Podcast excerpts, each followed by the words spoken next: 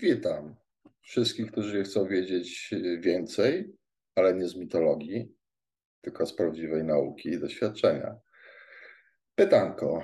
Eee, pytanie zadaje pani. Witam. Mąż 35 e, lat, odżywia się nieregularnie. Chipsy, paluszki, parówki, mięso czerwone, najlepiej smażone, dużo pracuje, ciągle zmęczony. Czy taki tryb życia może mieć wpływ na to, czy jest płodny? Na jakość plemników, czy nie spowoduje, że dziecko będzie miało jakieś choroby, wady rozwojowe. Jak długo ewentualnie musiałby się poprawiać z takim trybem życia? Jakie badanie ewentualnie mógłby zrobić z krwi?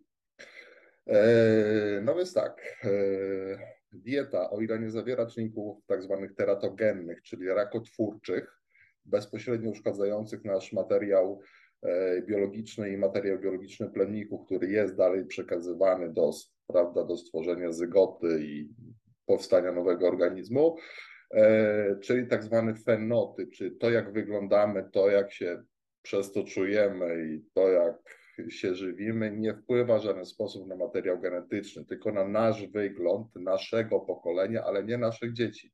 Nasze dzieci, jak my sobie zrobimy skaleczenie na twarzy, prawda, to to się nie przenosi. Dziecko rodzi się bez skazy na twarzy, bez obciętego ramienia, które straciliśmy w wypadku, czy bez innych cech takich e, fenotypowych, czyli zewnętrznych, wyglądowych, które my e, na przykład zafuntowaliśmy sobie w życiu.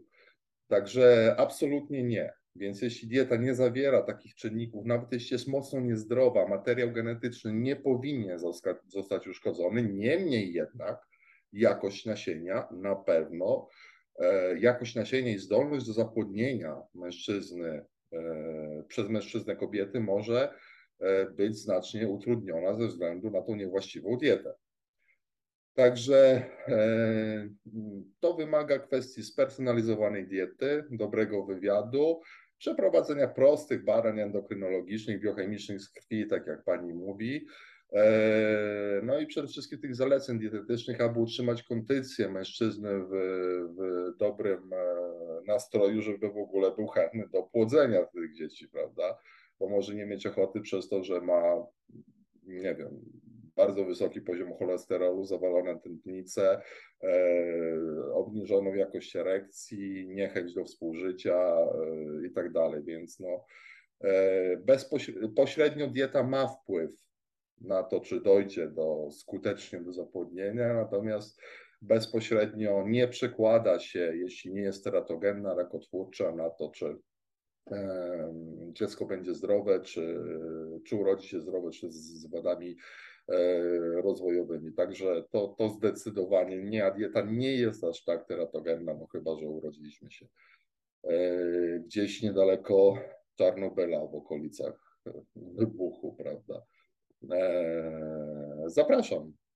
Jeśli, jeśli, jeśli pomogę, jeśli mogę pomóc, także mm, możemy podyskutować w wyborze odpowiednich badań, jakie należy wykonać, no i oczywiście dopilnować, żeby dieta była stricte spersonalizowana, zdrowa i utrzymywała mężczyznę jak najdłużej w bardzo dobrej kondycji psychofizycznej i seksualnej. Zapraszam na konsultację.